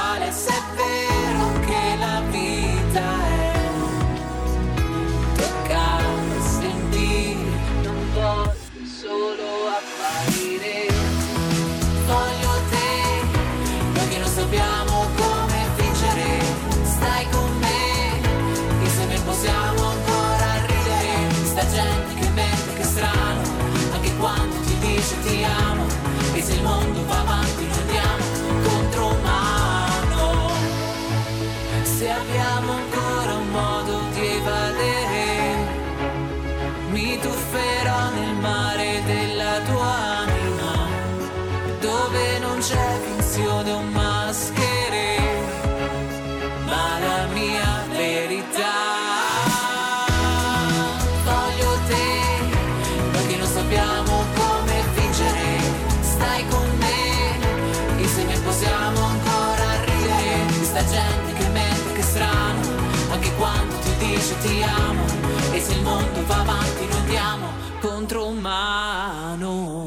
Hai capito bene, Contromano è la nuova canzone di Elena Camo, vocal coach di canto moderno e lirico, insegnante di pianoforte. In questo pezzo Contromano Elena ci racconta della perdita dei contatti umani che i social e questa era digitale ci fanno vivere come normalità. Non è normale. Il contatto umano lo vogliamo e per fortuna c'è qualcuno che se ne occupa quotidianamente all'interno della Lega tra gli organizzatori degli eventi, quelli belli, questo lo conoscete, l'avete già visto da qualche parte. Di fianco a me c'è Lorenzo Astolfi. Ciao Lorenzo! Ciao Sammy, quanto tempo tornare in radio? Poco, tanto il tempo che sia. Qu- quante cose hai fatto? Cosa hai combinato in radio anni fa, tempo fa? Ricordano un po' qualche trasmissione intelligente o qualcosa di... No, allora... Solo eh, roba intelligente. Solo roba intelligente, infatti eravamo Io e il buon Marco Pinti, facciamo il rebelot. Ragazzi, il rebelot di Marco Pinti, grandissimo Pinti che adesso ormai da tempo immemorabile è a Roma, ma ancora una volta alla settimana ci fa qualcosa. Romolot, esatto. Tu dici, Eh, vedi, lui alla fine è fare. riuscito a, a tenere quel piedino in radio, io invece ormai da anni mi sono, mi sono perso via. Facevo il backstage del- della trasmissione di Alessandro Panza, poi... Senti, e, e adesso quindi tornando seri, di, di cosa ti occupi? Eh, Perché il fatto che non è qua in radio vuol dire che effettivamente sta lavorando tanto per altre cose. Di, di cosa ti occupi all'interno della Lega e non soltanto? Ormai da, da- da diversi anni sono responsabile organizzativo per la Lega Milano, quindi ho anche questa, questa responsabilità, essendo che la città di Matteo Salvini, che ti ho avvisato poco fa, ma ovviamente ci dovrei essere perché ci sarà l'evento il 27 di Guardalo ottobre. qua, guardalo qua la locandina, guardala qua, e ne sto già parlando chiaramente. Corso Venezia 47, Unione Commercio. Ci sarà Matteo Salvini, ci saranno tantissimi ospiti, si parlerà di transizione ecologica, si parlerà di mobilità milanese e lombarda e si parlerà proprio con Matteo Salvini di mobilità, in quanto ministro ovviamente, ma perché la facciamo a Milano? Perché ormai a Milano muoversi è diventato quasi impossibile. Perché la facciamo in Corso Venezia? Perché tutti quelli che verranno e, e percorreranno Corso Buenos Aires si renderanno conto che per fare 3 km ci metti 40 minuti. Allora, l'appello già è se venite eh, usate i mezzi o venite in bicicletta. È bellissimo, c'è delle piste ciclabili fantastiche, indimenticabili. Eh? Se riuscite naturalmente poi a ritornare a casa integri perché ci scappa il morto un giorno sì e un giorno sì. La transizione energetica in Italia il futuro della mobilità a Milano. Questo venerdì 27 ottobre ore 17.30, Corso Venezia 47 Milano. Ospitoni della miseria, Alessandro Morelli è un esempio, ma chiaramente c'è il nostro capitano Matteo Salvini, ma anche la Silvia Sardone con la scorta, perché è stata minacciata da mesi, minacciata, adesso ne hanno dato la scorta, grandissimo Igor Iezzi, Samuele Piscina, e beh ragazzi si parla di Milano, una battaglia importante che dobbiamo fare in una delle poche città ancora eh, governate dal centro-sinistra. E, e- e noi siamo qui per far capire che gli errori sono tanti, sono troppi che si sta facendo su Milano e non si sta facendo bene, ecco, non si sta facendo bene. Per niente, anzi, eh, io vi ricordo anche che dal 30 di ottobre Area C aumenta da 5 euro a 7,50. È un altro tema che verrà, verrà comunque toccato all'interno del convegno, perché fa capire che sì, stiamo facendo tantissime piste ciclabili enormi, ma mettendo le mani sempre in tasca ai milanesi che già pagano tantissimo, che sono già vessati e qualsiasi altro, altro tipo di scelta di questa giunta sta diventando ovviamente sempre solo il cittadino paga e noi ci arricchiamo. Tanto che appunto faremo il presidio in piazza, Piazza Repubblica, sabato 28 alle 9.30 e, e sottolineeremo il fatto che chi abita in centro Milano paga Area C, chi è fuori Milano paga Area C. Ricordiamo che Area B invece l'anno prossimo bandirà l'Euro 6, macchine del 2019, 2020, gente che la sta ancora pagando. Quindi tutto questo sarà all'interno del convegno. Il 28 faremo questo presidio per sottolineare che Sala eh, non vuole bene alla città, che la giunta non vuole bene alla città, che possiamo cambiare, bisogna impegnarsi e ci sono ancora diversi anni per costruire il dopo. Mi raccomando, mi raccomando, è un qualcosa a cui dobbiamo partecipare tutti quanti per esserci, per metterci la faccia, perché vogliamo davvero il cambiamento. Questo venerdì 27 ottobre 17.30, Corso Venezia 47 Milano. Mi dicono che tranquillamente si può arrivare, ti fanno l'accredito all'entrata, eccetera. eh, uno, dopo si preoccupa, dice: Ma c'è scritto eh, bisogna prenotarsi. Tranquilli, eh, se c'è posto potete entrare assolutamente e- e- e partecipate al futuro di Milano, perché lo sapete, ormai è questione di poco.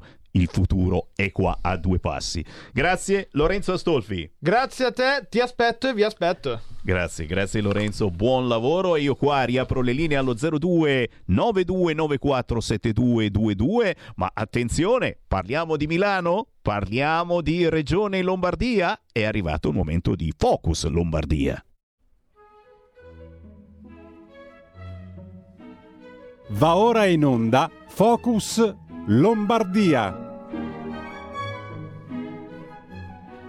Decisamente importante il territorio lombardo, tante battaglie da portare avanti. Eh, il territorio lombardo è anche uno stimolo, un esempio per molte zone d'Italia ancora più difficile magari su determinate argomentazioni. Ogni giorno, ogni giorno parliamo con una zona diversa d'Italia, il giorno di Regione Lombardia, quest'oggi mercoledì alle 14.30 parliamo con il vicepresidente della Commissione Sanità in Regione Lombardia, con noi Roberto Anelli.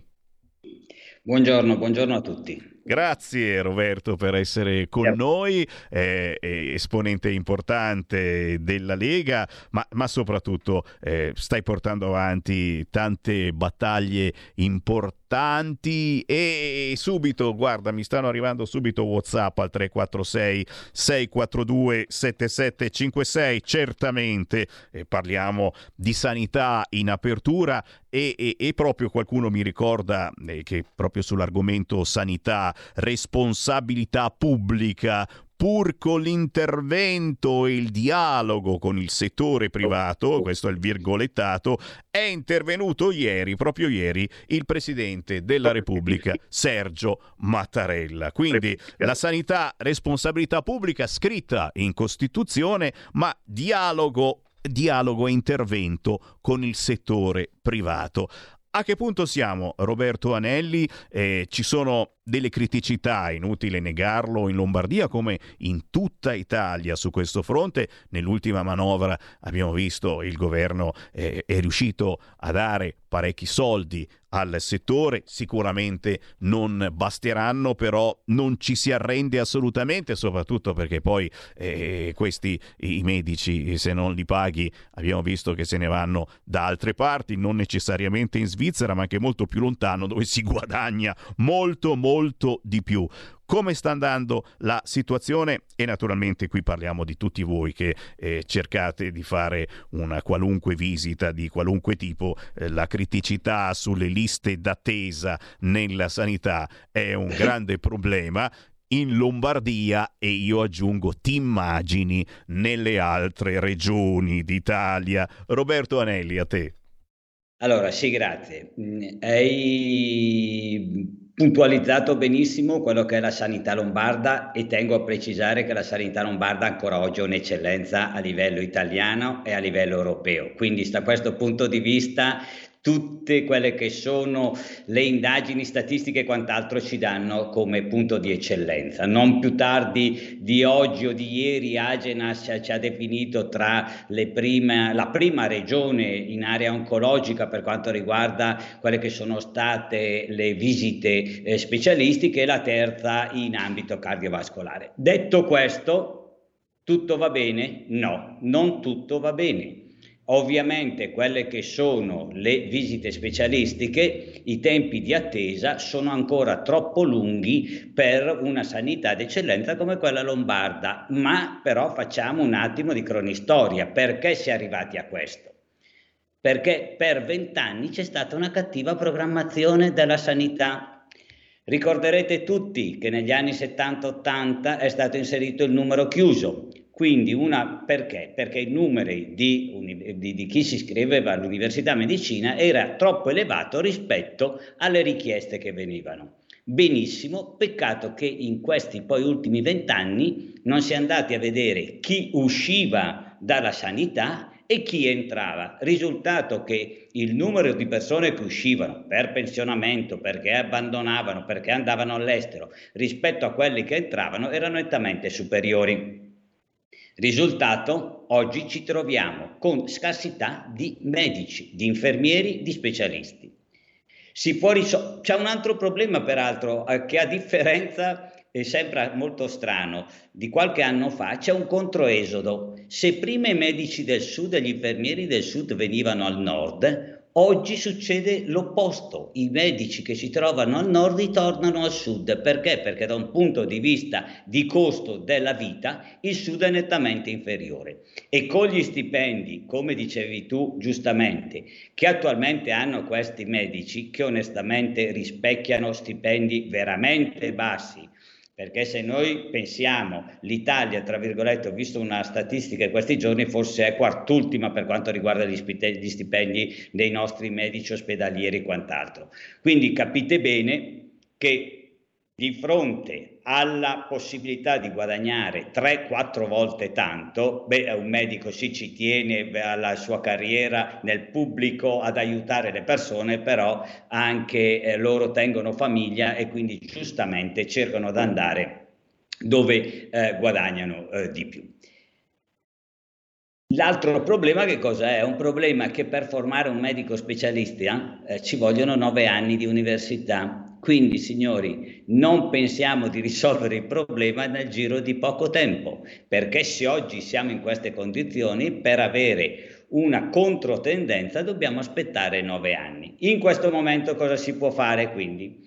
Regione Lombardia che cosa ha fatto? Nel, ha stanziato, ha fatto un primo stanziamento di 83 milioni più un ulteriore stanziamento di 30 milioni aggiuntivi per aumentare quelle che sono le visite specialistiche eh, ambulatoriali e negli ospedali e anche negli ospedali privati, perché parliamoci chiaro, l'ospedale privato dà lo stesso servizio dell'ospedale pubblico con gli stessi costi, non è che loro guadagnino di più e il pubblico eh, costa di meno, non è assolutamente vero, quello che costa nel pubblico costa anche nel privato.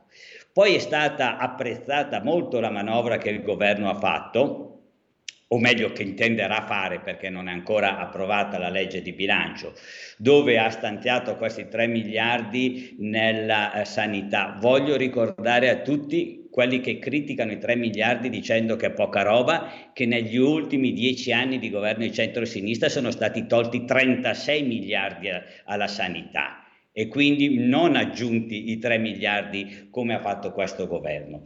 Ebbene, è stato fatto quello di dire, signori, a chi lavora di più, quindi per quanto riguarda gli straordinari, portare a 60 euro, fino a 60 euro lordi per gli infermieri e fino a 100 euro lordi ora per ehm, riguardo i medici. Però abbiamo sempre un problema, i nostri medici non possono lavorare 24 ore al giorno, quindi di fatto è una soluzione tampone, assolutamente si migliorerà qualcosa, ma pensare di azzerare le liste d'attesa in questo momento è quasi impossibile. Torno a ripetere perché? Perché se voi andate a parlare con i direttori generali dei vari ospedali che fanno i concorsi per trovare anestesisti, ortopedici, chirurghi e qualunque caso, spesso e volentieri questi concorsi vanno deserti. Vanno deserti perché? Perché non c'è materia prima. Quindi poi essendo una questione di domanda-offerta, quando la domanda è superiore all'offerta, l'offerta poi sceglie anche lidi più fruttuosi da un punto di vista economico. Signori, come vedete, eh, questa è la fotografia veritiera eh, di ciò che sta succedendo e di come si cerca di tamponare, un brutto termine, tampone, lo so, lo so, però è così, si cerca di tamponare eh, un'emergenza sanitaria che è comune in eh, molte regioni d'Italia e qui, ripeto, in Lombardia va già bene, per cui protestiamo certamente, liste d'attesa lunghe, eccetera, ma mh, mm, ce, la, ce la si può fare. Intanto arrivano WhatsApp al 346 642 7756. Chiaro, è chiaro, eh, vi stiamo parlando eh, della radio. Eh, che fu Radio Padania Libera. Abbiamo parlato eh, per anni, per decenni di federalismo, di autonomia e, e, qualcuno giustamente mi ricorda il 22 ottobre 2017, certo quando abbiamo firmato, votato in tanti, in tantissimi per l'autonomia della regione Lombardia e della regione Veneto. E qualcuno mi chiede eh, a che punto siamo e, e se questo eh, potrebbe essere un incentivo eh, a migliorare non soltanto in Lombardia, ma e, questo dobbiamo cercare di, di, spiegarlo assolutamente, disperatamente, di spiegarlo anche alle altre regioni. E, e, e in questo, Roberto, io anche, ho anche, fatto pubblicità a questo convegno che ci sarà eh, proprio domani, giovedì 26 ottobre, a Napoli, un convegno che si chiama Autonomia differenziata, un'opportunità per il Sud. C'è il punto interrogativo Perché, perché eh, in tutti questi mesi, in tutti questi anni, in troppe testate ci hanno raccontato che la secessione dei ricchi. A questo convegno domani al Tennis Club di Napoli in via Anton Dorn eh, ci sarà anche Matteo Salvini a spiegare l'importanza dell'autonomia differenziata. Roberto, potrebbe davvero dare una mano anche sul fronte sanitario, avere l'autonomia. Allora, ti dico una cosa, tu hai ricordato giustamente la data del referendum, io ricordo oltre quella data benissimo la data del 21 settembre 2021 quando siamo andati insieme al ministro Calderoli a depositare i quesiti in Corte Suprema eh, per appunto questa autonomia. Era, era una giornata, stup- anche da un punto di vista eh, meteo, era una giornata stupenda. Mm, io ritengo che probabilmente le regioni del sud non hanno capito cosa vuol dire autonomia, cioè o forse non vogliono assumersi la responsabilità di prendere delle decisioni. Va da sé che per Regione Lombardia l'autonomia, soprattutto anche per tutte le altre materie, ma anche in materia sanitaria, eh, sarebbe una qualcosa particolarmente eh, ben gradita. Anche perché, guarda, ti ricordo che eh, l'anno scorso, quando, o meglio, scusa, nel periodo Covid, quando avevamo proprio una mancanza di personale e quant'altro, Regione Lombardia aveva messo di tasca a sua disposizione 100 milioni di euro per assumere temporaneamente più persone e purtroppo non abbiamo potuto farlo perché era sulla spesa corrente e da parte del Ministero ci aveva detto assolutamente no, non potete spendere. Capisci quindi che essere limitati da un punto di vista regionale ad alcune scelte, pur avendo le risorse, eh, qualche problema eh, ce lo può dare. Io ritengo che le regioni del sud e siccome molti governatori del sud sono capaci, perché l'hanno anche dimostrato, possano essere una vera opportunità anche per loro eh, questa autonomia. Dopodiché, se si preoccupano per quanto riguarda il residuo fiscale, eh, lasciamo perdere per il momento il residuo fiscale, dateci la possibilità di gestire autonomamente quelle che sono le materie, non tutte 23, iniziate poco alla volta, datene due, datene tre, poi poco alla volta si porta a 23, ma noi siamo certi che con le stesse risorse riusciremo a risparmiare e quindi investire ancora per i cittadini lombardi queste risorse per migliorare il loro stile di vita. E questo ripeto, riguarda tutta l'Italia. Le regioni che decidono di aderire all'autonomia differenziata eh, potranno lavorare meglio, più liberamente, spendendo meglio i soldi e soprattutto eh, risparmiando, perché eh, Roma eh, ne capisce poco eh, di Puglia o di Piemonte o di Emilia Romagna. Eh, cerchiamo di raccontarlo da decenni e speriamo, speriamo, giorno dopo giorno, eh, di spiegarlo meglio. Io ringrazio Roberto Anelli, vicepresidente Commissione Sanità in Regione Lombardia. Roberto, è stato davvero un piacere, ti auguro buon lavoro, ma soprattutto restiamo in contatto. Magari ci risentiamo nelle prossime settimane con, speriamo, positivi aggiornamenti. Grazie a voi e un abbraccio. Buon lavoro a Roberto Anelli. Prima di lasciarvi, signori, sole, mare calmo, barche libere. E ci sono offerte in saldo da parte degli scafisti in Tunisia, signori. Eh già, è finita la stagione balneare, ma, ma con mille euro siete in Europa. Sentiamo uno stralcio di questo servizio che viene messo proprio in pagina dal Corriere TV. Un appello, eh, ai vari migranti indecisi. Che faccio? Vado o non vado? Oh, costa solo mille euro dai che prendo il barcone. Sentiamo. Questi giorni sono i cosiddetti giorni della misera, la misera è la, la raccolta, qua si intende ovviamente la raccolta di soldi da parte dei, dei, dei trafficanti. Eh, il, mare, il, mare, è molto calmo, lo sarà ancora per qualche giorno, la temperatura è alta e ci sono insomma le condizioni naturali per effettuare le ultime, le ultime partenze. 100 metri di spiaggia e questo è oggi uno dei principali punti da cui partono le, le imbarcazioni dei migranti. Adesso ci sono le barche dei pescatori, poi in serata arriveranno i barconi. Succede anche che i migranti eh, siano sulle barche che già sono sui camion, cioè salgono sulle barche non prima della spiaggia ma sui camion che poi le portano verso la spiaggia. Questa barca conteneva 40 persone, c'è stato un inseguimento della polizia, la barca è caduta dal camion e sono morte delle 40 persone 4 Avete sentito? A volte i migranti sono già sulla barca eh, mentre stanno portando la barca sulla spiaggia. Ci fermiamo, fatemi un giro sul sito del Corriere della Sera, Corriere TV, eh, chiaramente una pubblicità innegabile, oh solo 1000 euro e siamo in Europa, ma io vado. Da Sammy Varin per il momento è tutto, tra poco arriva Gabriella Monti e per fortuna, a domani. Avete ascoltato Potere al Popolo.